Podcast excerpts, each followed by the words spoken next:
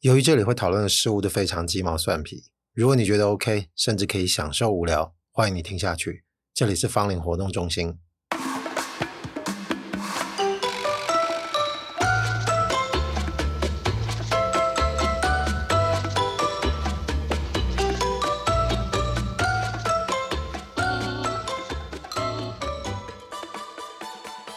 上一集才讲到这个炎热的天气哦，在这个夏天才会产生的一些想象跟话题，但转眼间又有种感觉跑出来哦，觉得这个秋天可能快来了。虽然现在气温还是非常高，如果要讲秋天的主题，确实有点早。而且其实说真的，我今天要讲的也不是秋天的事，只是今天要讲的这个内容跟美语的秋天哦，fall f a l l 这个字有点关系。因为我们也知道，这个 fall 这个字不只是指秋天，这个掉落、坠落也是 fall 这个字，还有一个名词也是 fall，就是瀑布。啊，是不是除了秋天之外，其他的字都有关系嘞？还真的有关系。今天我应该会想要讲讲这个坠落跟瀑布哦，可是不是很好开始。就连我现在开始在讲这个 fall 的时候，我都不知道该怎么起这个头哦。我只能开始提到，就是我自己的所学跟以前的记忆，也许描述那么几下，我觉得应该就会开始进入我想要讲这个瀑布跟掉落的事情。至于这个秋天为什么叫 fall，这个额外话，因为小时候好像不是很有记忆，就这个 fall 是不是跟掉落有关哦？后来查了一下，好像确实还跟这个有关系，因为还有一个词也是秋天嘛，就是 autumn。不过 autumn 就先不说，我们就讲 fall。通常就是因为跟一个意象关联在一起，就是秋天都会看到叶子落下，这个春跟秋就与我们观察自然界这个植物生长的状态有关系。好了，这个秋天就先不提哦，就先回到这个坠落掉落的事情。而且我有个预感啊，也必须要在一开始跟各位正在聆听的你们就说一下，我可能需要邀请各位在这一集的时候跟我一起进入很多。创造这个想象啊，不管是画面还是情境，整套的影音跟甚至觉得身临其境的这种想象，都可能会在今天就强烈的需要派上用场啊。好，OK，那当然坠落这件事情不需要特别再去定义，我们就知道是一个往下掉的过程，因为跟地心引力有关啊。在我大学时期刚开始念建筑系的时候，一年级的设计课第一个题目，操作时间是一个礼拜，主题就是保弹。那这个保蛋跟我前面几集说的这个“保”这个字不一样啊，这次是保护的“保”，不是那个做人为人很宝贝的这个“宝”。那顾名思义，就是要把一颗蛋给保护住喽。就聪慧的各位应该马上就想到说，那你要指的一定是要从很高的地方把一颗蛋往下丢，但是你要做装置，好保护这颗蛋不会破掉，对不对？没错，就是这样的题目。当时的材料就不限，就是用你各种能想到的方式。让一颗蛋哦，从大概七楼高还是六楼高的地方往地上丢的时候，它不会破掉。这个题目其实现在想想都还是非常有意思，就它有一定程度的趣味性，但是又同时告诉我们，就做设计这一行，你同时还要去照顾到这个物理特性，尤其是安全的这件事情，可能都是在建筑设计这个范畴里面一直需要去注意到的事，尤其是结构之间的关系、材料之间的关系。尤其是一个易碎易毁坏的东西，在急速降落的状况下，它的考验就更严峻了。当时同学有人做了好多好厉害哦，就是非常有排场、很华丽的一些缓冲做法。有些人甚至是做那种一节一节降落火箭的概念，就是他会赌这个气流在往下的时候呢，他做的这个装置能够让他的底盘还是能够不会倒过来，也就是他会控制这个重心，不至于让他做的造型翻转。就期待这个脚能够如他所愿的落地，落地的时候又能够一层一层的缓冲，好让在最上面这个蛋呢安然无事。听起来有点难，其实很多人都过关了。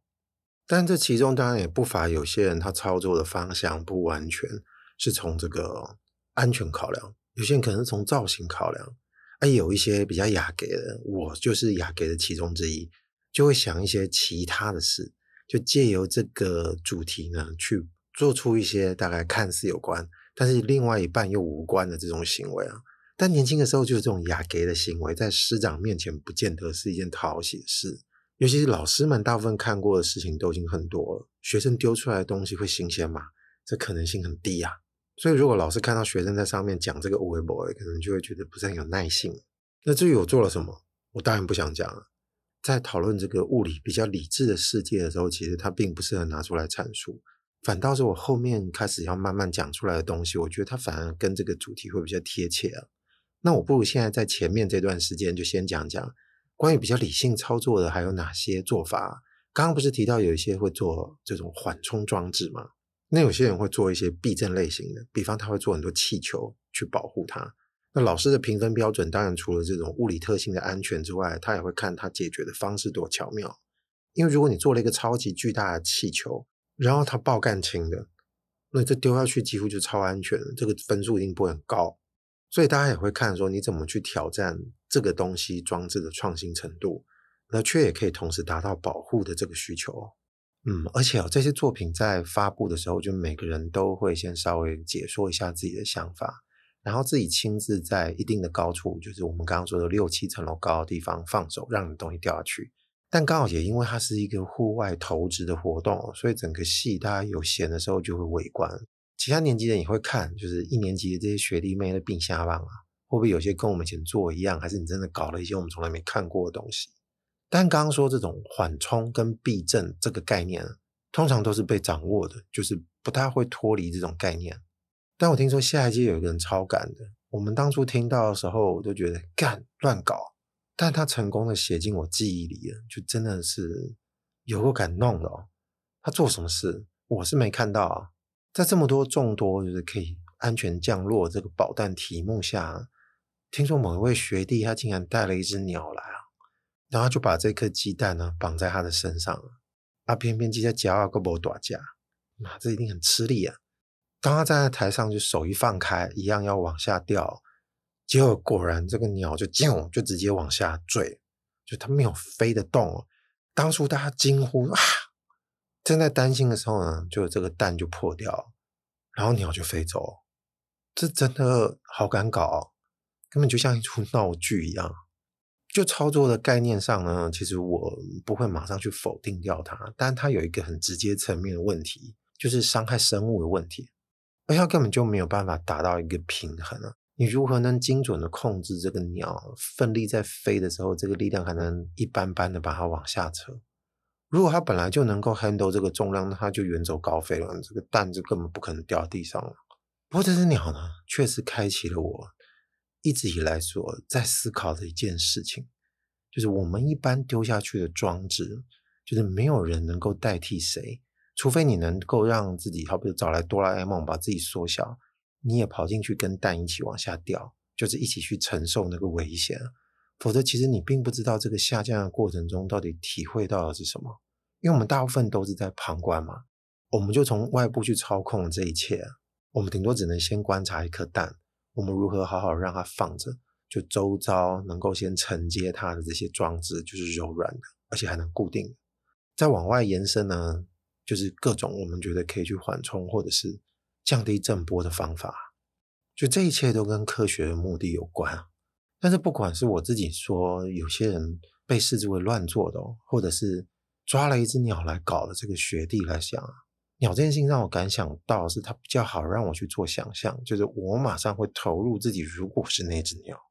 会怎么办？因为鸟是一个生物，跟无生物之间呢，我们还稍微比较容易代入。我可能觉得这个鸟在坠落这个当下应该是极其失控跟惊悚的。我想说，我活这么大，我从来没有遇过竟然没办法操控自己身体啊，在。这个空气中上上下下、左左右右的能力，直直往地面冲去的时候，感受到是什么样的气流跟那种感觉，所以反倒是坠落这个情境就让我感到着迷哦。我们可以想象，如果自己变成是一个巨大的火箭，或者是那种飞行器，我们常常看一些科幻电影，它不就是在一个星球要降落的时候，利用一些设计跟装置，仿佛就像是我刚刚说有一些同学很厉害啊，做这种保弹装置一样。它可以安全的降落，我们现在可以听到那个蒸汽的“气”的这个声音啊。虽然呢，我们这辈子应该没有什么机会体验这种太空形式的降落，也许在不久的将来，后辈他们可能就可以了。我们现在如果唯一能够体会，大概就是集体坐飞机啊，飞机这种降落，它是一个平缓的，它是一个跟水平作用力有关系的，是一个斜向降落的过程，也就是笔直的垂直降落这种可能性就比较低。当然，我们说搭电梯也是一种更有趣的，如果是搭透明电梯，这种降落感就尤其让人家感觉到刺激又有趣，对不对？但林林总总就不脱，你会借由一个装置，它仍然会回到安全性的问题，所以它也完全属于理智跟科学的范畴。但是我想象自己变成那一只鸟掉下去，它其实还有一个非常奇怪，但是这个奇怪又有点重要，就在某个角度上看，它会突然变得很重要，就是你这辈子大概也不会有这样子的体验哦。呃，我想有些人可能听到这一点会说：“你等一下，你这样讲可能会。”引发另外一个灰色的问题。如果你今天说要有人跳楼自杀，他不就是遇到这样子的事情了吗？所以这边我要先澄清，就是今天要说的这个事情，完全跟这些较为灰色的主题没有关系。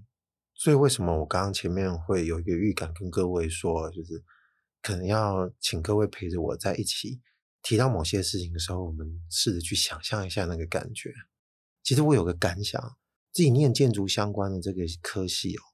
就是做设计的人，他们多少都跟创作有关。有些时候你要设计出一个物件，或者是设计出一个空间哦。当然，我们有些时候先采取从解决某些需求跟问题的角度开始，然后我们也会很理智的去看待说，那你还要再把美感的因素加进来，也就是你要为美学上去做考量跟评分。但这些都是看得见跟可讨论的。可是我相信很多在做设计的人，就是他常常会被一个莫名的东西，就是他不知所以的事情所牵引，有时候甚至是一种感觉或画面去召唤出自己。有些人他一旦这个东西出现在他的脑海里，他就尽其所能的为其服务，他会想办法让他脑海中所想象的这个氛围，利用他的设计把它给再造出来。这件事情可能跟某些人想到某些剧情会把它拍成一部片一样，可是这个东西一呈现，它当然也会面临到一个问题跟挑战，它能不能拿来干嘛用？如果你觉得某个空间的角落，它因为这个空间的设计有这种层次，或者是任何结构性上面可以被观看的这种快乐的感觉，或者说不管是不是快乐啦，神秘感、崇高感，各种什么样的感觉都有，要不然就是更难形容的各种感觉。那我们就会问说，那它跟现在我要用的空间能干嘛？就像说，我们设计一个住宅，你可能有客厅、餐厅、什么厨房、卧室这些等等的，都是功能性的空间主题。就连冥想空间、打坐、拜拜，它也是一个被我们明显的用词去定义出来的地方。你总不可能说，你设计出一个空间，然后说，我不知道它要干嘛。通常呢，我们细想也会觉得没有不行啊，为什么不行？我觉得这个空间中流连不行吗？如果我们现在都处在某种大同世界，客户出钱的人呢，他也能够接受你这样说话，没关系，钱我照付，我有的是钱，你就这样去做，想办法把它实现出来。这样子的理想状态啊，它要实现其实还是有其难度的哦，因为它还是需要设计师做设计的人，利用他所知的语言，还要可以沟通的任何技巧跟工具。去让客户觉得这个东西是有其必要或者是价值的。一个出钱的人，他总不可能恍惚到随便你去搞，他还是会面临到其他，比方说世俗上面的考验。如果有人来他们家说：“哎，你这个地方在干嘛？你让设计师这样搞啊？”光想到这个层面的事情，他就会觉得我好像不太能这样子吧。你总不可能说设计师没有任何的解释行为，我就放任他这么做。至少有一个基本的传递动作，就是如果设计师在当初跟他传递这个理念说服了他，他也买单，那至少这个意念呢，在客户心中会发酵。不管他有没有能耐，可以把听到的话在跟别人沟通的时候再次一五一十的讲出来，他好歹也可以经过自己的理解再去转换那个语言，也就是他总是会拥有一个什么，能够跟其他人说：“哦，这个地方啊，会这样做是因为 blah blah blah。”就好比说，为什么我会挑这个家具？为什么会挂这幅画？它都有其故事可说，或者是有其缘由可以讲，好让我们觉得在这个地方活着就是心安理得。所以说真的，我们也没有理由，就是身为一个做设计的人，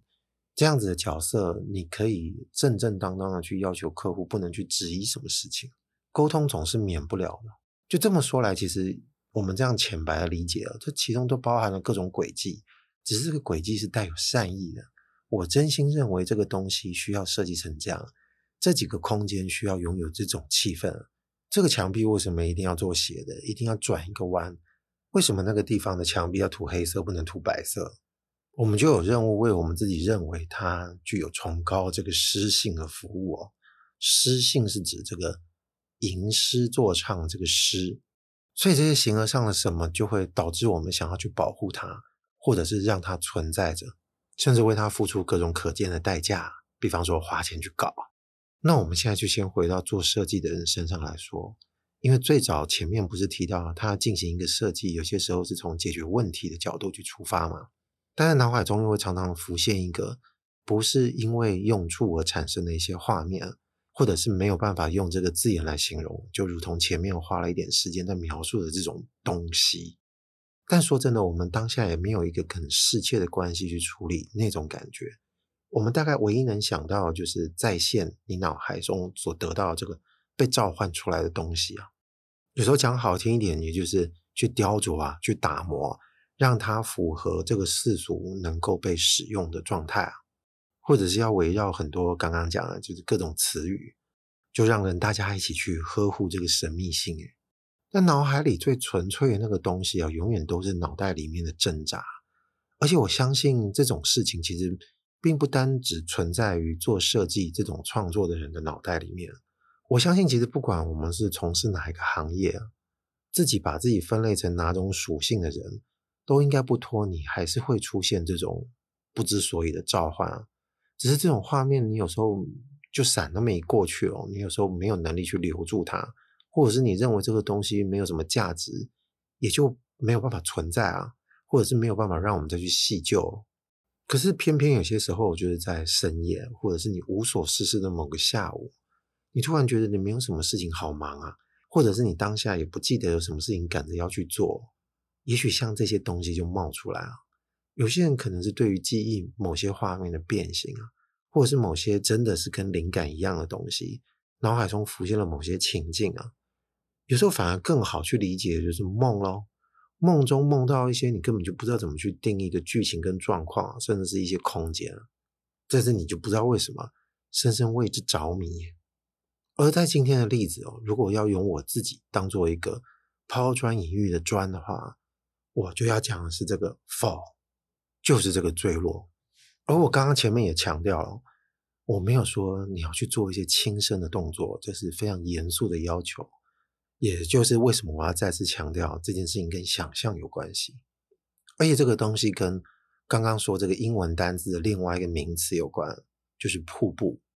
直截了当的讲，就是从瀑布上坠落这件事情。而从瀑布上掉下去，其实也不是什么特别新鲜的事情。当然，它一定会有非常强烈的安全问题啊，或者是我们看过各种历史事件或新闻，要不然就是。电影里面那些非常奇幻猎奇的剧情桥段啊，但说的这些东西都不是我特别会想象得到的。如果硬要插可你，我觉得应该是某些电影啊，但我没有办法具体去想起来到底是哪一部片。但是我们应该多少都有点印象啊，就是可能会有一些惊险刺激的冒险电影，都会有这个人从这个瀑布上，或者是一群人从上面掉下去这种情节，那他就会看他怎么拍咯。但受限于以前就是拍的这个物理状态啊，他必须去解决技术性的问题。可以想见的，以前大部分都是从外面，就是用旁观者的角度，甚至用比较远的镜头去拍，要不然就是靠剪接。可是他很难用这种第一人称视角啊，去拍摄掉下这个瀑布的状态啊。那首先就会面临到一个疑问哦：如果今天我自己也跳脱出来变成一个听众，我可能会先举手打断一下自己，说那。你既然说这不是从外面，就是像人家说跳楼，就就从一个高楼上掉下来，瀑布又是怎么样的不一样？为什么你要选瀑布？那其他那种悬崖不行吗？这可能就有一个非常重要的因素，就是水。水在这个脑袋突然灵光一现的场所，它是非常重要的存在。如果这个水不存在，我这个想象根本一点都不想进行下去。我们就先把一些大瀑布的想象拉进来。就像人家常常在讨论这个尼加拉瓜大瀑布哦，我们应该多少都有看过它的影音吧，或者是没去过现场也知道，因为它的高低差太多了，所以它会激起很多雾气跟水汽。所以在整个瀑布它周遭啊蔓延开来的这些可见的空间里面，它都被一些雾气跟水汽萦绕着。就算雾气没有好了，我从一个非常空气晶莹剔透的状态下去想象自己从瀑布上掉下来的时候，你应该会感觉到周围都是各种水，不管是水滴也好，或者像雨一样的感觉也好。或者是大量体积的水就在我们的身边，而且它是一个流体，跟着我一起往下掉。我相信在那个瞬间，我跟水的速度应该是差不多的，跟我平常站在一个地方看这个水向我袭来这个运动是不一样的。因为我们同时一起运动，同时一起往下坠，可能很难再有这个机会去感觉到我跟水同时凝结在一个空中的时候会是怎么样的一个感觉。我不知道各位有没有发现，就当我这样描述的时候，应该脑海里面已经有一些跟水一起共进退的画面了。而且我们会从什么样的经验去想象啊？就是我们常常会看到那种有人在练习这种无重力空间状态的时候，我们会看到这种记录画面啊，就像在太空中一样。他们在训练太空人的时候，不是常常听说是把飞机飞到一个很高的地方之后，然后失速向下坠。所以所有的物件在空间里面就像是一个无重力的感觉，全部都是漂浮着的。当然，我没有办法想象说从瀑布坠落的时候是完完全全就如同像那样子的感觉。但是从我滑下去的那一刻，陪着我周遭的那一滩水，可能在我落下去的那一个瞬间之前，这整个过程应该就是常伴在我左右的同一批水。也就因为如此，所以我就开始做一件事。我去查一些资料，甚至是看了一些说明跟影片啊。其中有一些知识，我觉得可能本来想讲，我就暂时不用讲了。就像说，早期可能在很久以前，有位女性就从这个尼加拉瓜大瀑布，她好像躲进一个橡木桶里面，然后从这个上面就直接这样掉下来啊。结果她成功的生还，借此特地去赚钱啊。但听说好像没赚多少钱。但我不确定这个名字要不要写，我现在一时好像也忘记了。如果需要，我把它写在说明栏好了。后来就陆续有一些其他的人也开始做这样的挑战。有一个名字我还记得，是有个特技人员叫 Kirk Jones。他第一次往下掉的时候呢，他是成功的，他没有出事，但是他被罚钱了。然后过了好像四年，他想要再尝试第二次，这一次他就有点像我刚刚在讲，我们想到这个保弹的概念，还把自己想成是一个需要外部装置去让自己能够获得缓冲的。或者是能够去避震的这个装置，他把自己装在一个超级巨大的充气气球里面，结果据我了解应该是失败了，所以他没有成功生还。我在想，可能是他坠落的地点可能刚好有岩石还是什么的，所以这个是相当危险的活动。但其实我当初想要查这些资料的时候，这种历史性的知识其实并不是我首要的，其实我只是想要去查画面。尤其是现在有各种拍摄的机械哦，就是科技已经日新月异了。看看有没有人能够做空拍机的方式，随着这个坠落的角度同步进行去拍摄，或者是有些极限运动的人，他把这个 GoPro 戴在头上，然后跳下去的时候能够看到什么？会不会跟我刚刚在讲的那种情形有点类似？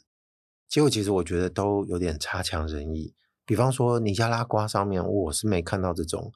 第一人称视角能够拍到，就算那么零点几秒也可以的，就是这种特别的镜头。但是被我找到另外一个瀑布，它英文叫做 Angel Falls，应该就叫天使瀑布。这个地点应该是在委内瑞拉，好像号称是全世界最高的瀑布。然后在 GoPro 这个官方的 YouTube 频道里面，它有用它的空拍器材去拍了一些角度跟一些俯冲的画面。我记得这个影片的二十几秒的时候，有拍了那么几秒。就跟着这个水汽一起往下降，我觉得看到这个画面的时候，我突然就哦，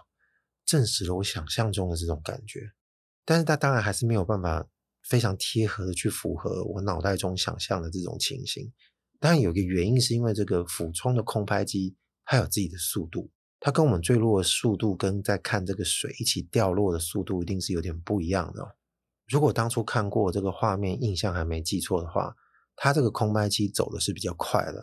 但是我觉得它还是已经非常有帮助了，就是周围的这个水汽跟雾气跟着我一起，好像就在同一个轨道上，朝着一个方向一起往前迈进。其实最重要就是这种你从来没有想象过的空间感，在这个我们通常已经习以为常的物理世界里面啊，没有办法产生这样子的一个体会。通常就只有在这个坠落状态下，你才会发现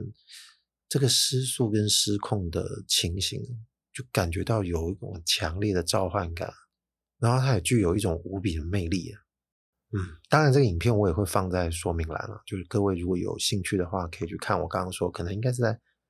二十四之后往后几秒之间哦，反正这个网址是一定会贴出来的。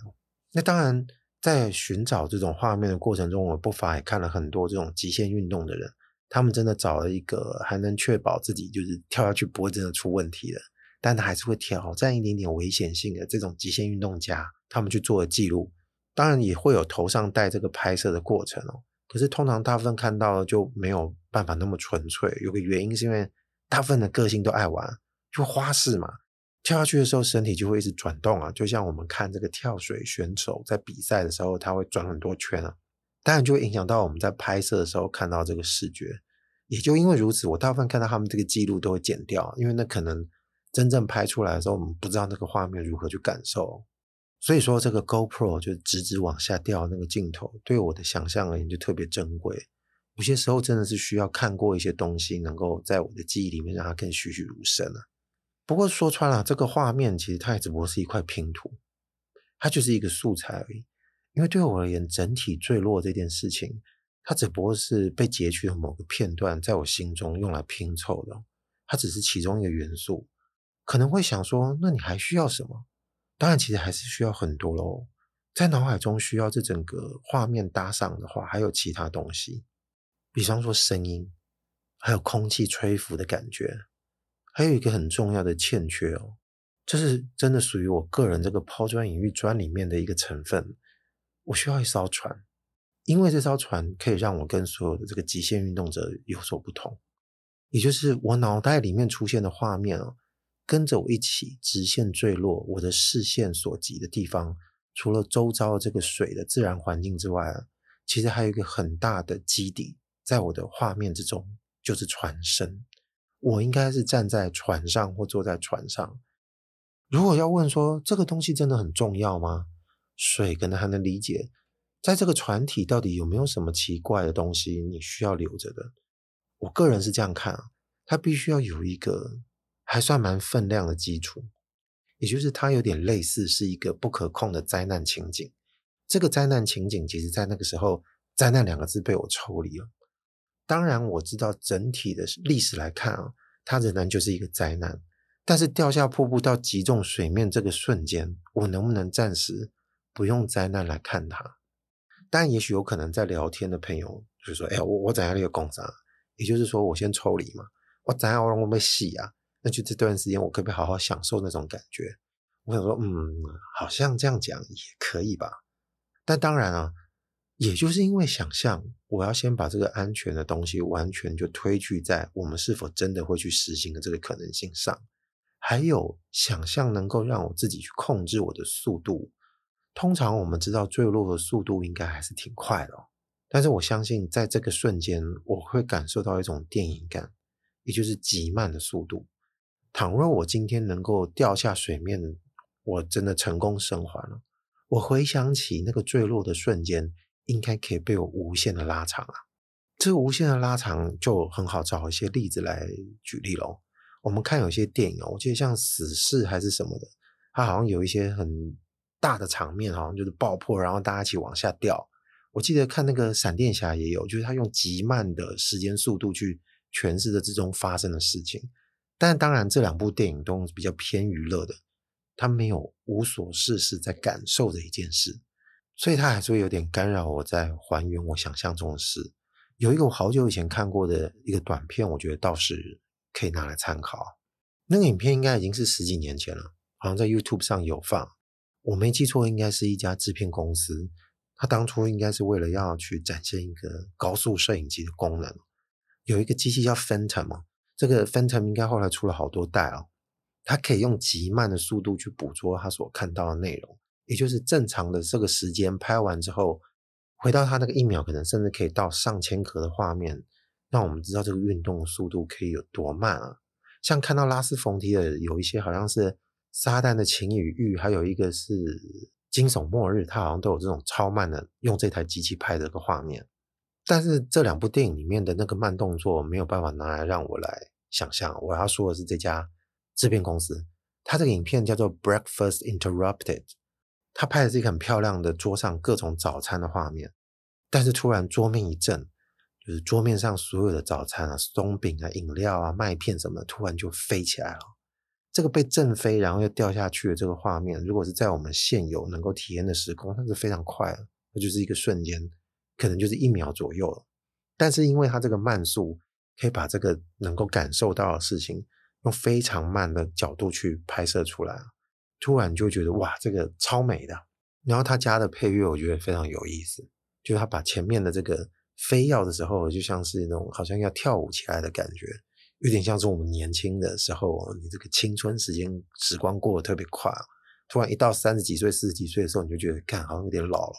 啊。这个时候就像是这些早餐开始要往下坠落的时候，它往下坠落的有几个镜头，我就觉得这个很适合这个一起往下掉，感觉时空好像全部都变缓慢的这种情景。我不至于说凝结。但是就是放慢这个掉下去的速度啊，因为这个影片带给我的一些观影经验呢，也能够加深我对于推进这个想象的拼图，能够给予我一个非常有力的基础。所以某个程度上，除了水之外啊，一艘跟着我一起下去的船，就像是刚刚说这个早餐掉下去，有各种你没有办法理解的世俗物件陪在你身边，当然也可以有其他的乘客了。大家一起完成一个从上面掉到水面下的过程啊！其实我自己心里非常深知，如果这是一个实际能够产生的动作，它就真的就不是一个极限挑战了，它其实是一个极其奢华的行为哦。而我会把它称之为奢华，其实是因为它几乎就一点都不经济。比方说，如果我先不管这个安全的问题，我也找不到它有重复的必要。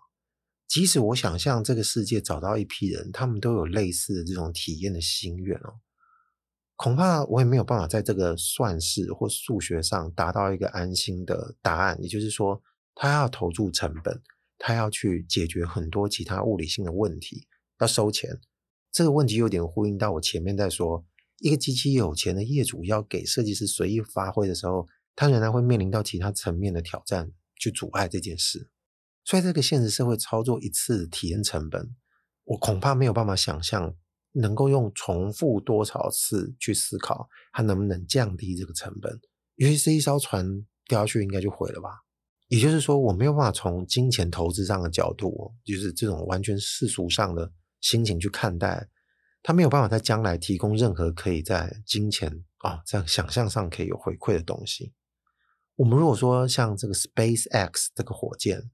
它要坠毁无数次，也不就是期待一次一次的经验累积，它就有一天会成功。但这个坠落其实它嗯不是因为它后面还有别的目的所求，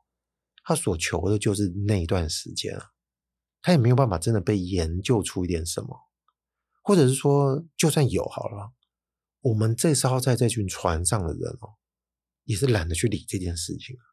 如果这就是我这一辈子终极的体验之一的话。我还要追求什么呢？不用了。也就因为这个起始的原因哦，我觉得如果我们从另外一个角度上来看啊，坠落这件事情，如果它被视之为一个活动哦，它终究必须变成一个秘密，有点被人家当做是一个邪教，大家一起在做什么啊？人家会以为你真的在殉道，那不是也很莫名其妙吗？就光从前面讲的这种世俗绩效的角度来看啊，它都没有办法成立啊。也就是你不知道怎么跟别人说。如果一个舌灿莲花的设计师，他要在一个瀑布制造这样子一个行为跟活动，他突然会感觉到，他这辈子可能都没有办法好好的让这件事情变成是一个可以被理解、可以被阐述，甚至真的有一群人真的愿意往下跳。如果今天的目的是为了要自杀，麻烦你不要来，因为我们目的不是要自杀。但也就是因为如此，产生了一个你没有办法避免的矛盾了。你不想死，其实你不想死哦，你要的是跳下去。但是这个下去的瞬间，你就必须要承担死的风险，你就会面临一个刚跟这些经济跟金钱无关的东西，这个是一个终极 CP 值的问题。这种体验跟这种美感啊，不讲刺激，我们换别种的心情，它值得我去奉献生命吗？所以你就会发现，诚实面对这个问题，为什么我会一直要提到我们要忠于想象？这跟要去高空弹跳、冲浪、跳伞，或者是我们刚刚提到这些，我为了要去搜寻这些影片，看到有极限挑战，从真的从瀑布上面跳下来的人来说，他们可以为了这个激情去甘愿冒这个风险哦。这种激情的形状就是如此鲜明啊，以至于我们大部分的旁观者也能够理解。就算没有办法理解，我们也可以用疯狂啊、嬉笑，类似像这种说辞去定义。出那种我们没有办法理解的不理解啊，推到更极端，就有些人要去体验一些完全不同的感官刺激跟感受，你们写加油啊吗？他们就是吸毒啊，但这些东西都还是能理解的，就是那个毒在那里，伤身的代价也在啊。当然，我们就会认为这个东西值不值得，我们就会进入到很多人的讨论层面去。那回到这个坠落，我甚至找不到合适的词去命名。其实没有办法去定义这个坠落的形状啊，我顶多只能用刚刚那么长的时间去形容它的组合状态，它的氛围是什么。我甚至能想象去拍一部这样的行动电影吗？拍都拍不出来。我们刚刚不是提到那种极限运动想要求刺激的人，他可以为这个东西成型，甚至可以变成是一个可被流传的故事。就像我记得有一个电影叫《走钢索的人》。是一个我很喜欢的导演啊，叫劳勃·辛米克斯，他拍过太多我很喜欢的电影了。这算是没有很久以前了，算算好像也有一段时间了啦。但是以他自己本身创作生涯来说，应该算是比较接近了。他讲的是一个当初双子星大楼还在的时候，有一个法国的特技人，他想办法去突破各种限制，偷偷拉起两段大楼之间的钢索，他在上面走。我觉得这个真的是极其浪漫的。但是，就算这么浪漫哦，它都是一件可以被理解的形状，而且故事被说得极好。从当初的计划到实行，闯关、大胆又疯狂，而且它需要一个东西，就是热情。这个热情的字，我刚刚可能前面都没出现，这是我讲到现在这时候才发现的词。我觉得它是一个非常重要的关键。刚刚说的这些极限运动，都会牵涉到一个没有办法被否定的价值，这就是热情。如果回到这个坠落，我就会发现。我要积极的去体验这个坠落，它就变成一种矫情了。至少到目前，我找不到一个合适的理由，一个水到渠成的自然体验。比方说，我故意要开一艘船到这个瀑布前面，然后不小心失事了，那还不是在控制吗？真的，除非就只剩下一种可能，就是完全都不是为了要自己去主动做了。这一辈子，你竟然真的要出事了，要产生一个意外了，你也不知道这个结束之后。生死是否能谱？当这个意外产生的当下，我们可能会急着顾着自己的安全，但是听到这个风声，感觉到这个湿的水汽，就都会是一种我可以好好记下来，去填补我所想象的事情。到这个最后的最后，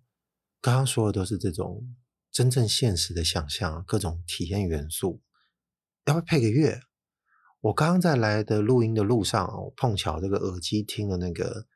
法国的一个应该说是电子乐的音乐家吧，但是他也真的很会弹钢琴啊，叫做 FKJ。那 FKJ 其实是这个 French Kiwi Juice 的简写，他本名并不是这个名字，但是他取了这个名字在他的音乐活动上。他在二零二一年出了一张专辑叫 Just Piano，如果没记错，应该是他创作的很多曲，他把它变成用弹钢琴的方式。串出来，这张专辑其实很短，我记得好像才八首歌哦，非常流畅。光是第一首歌，我刚刚在车上听着，我突然发现，哦哥这个能配哦。如果我刚刚把这个砖块啊组合起来，最后是这个音乐。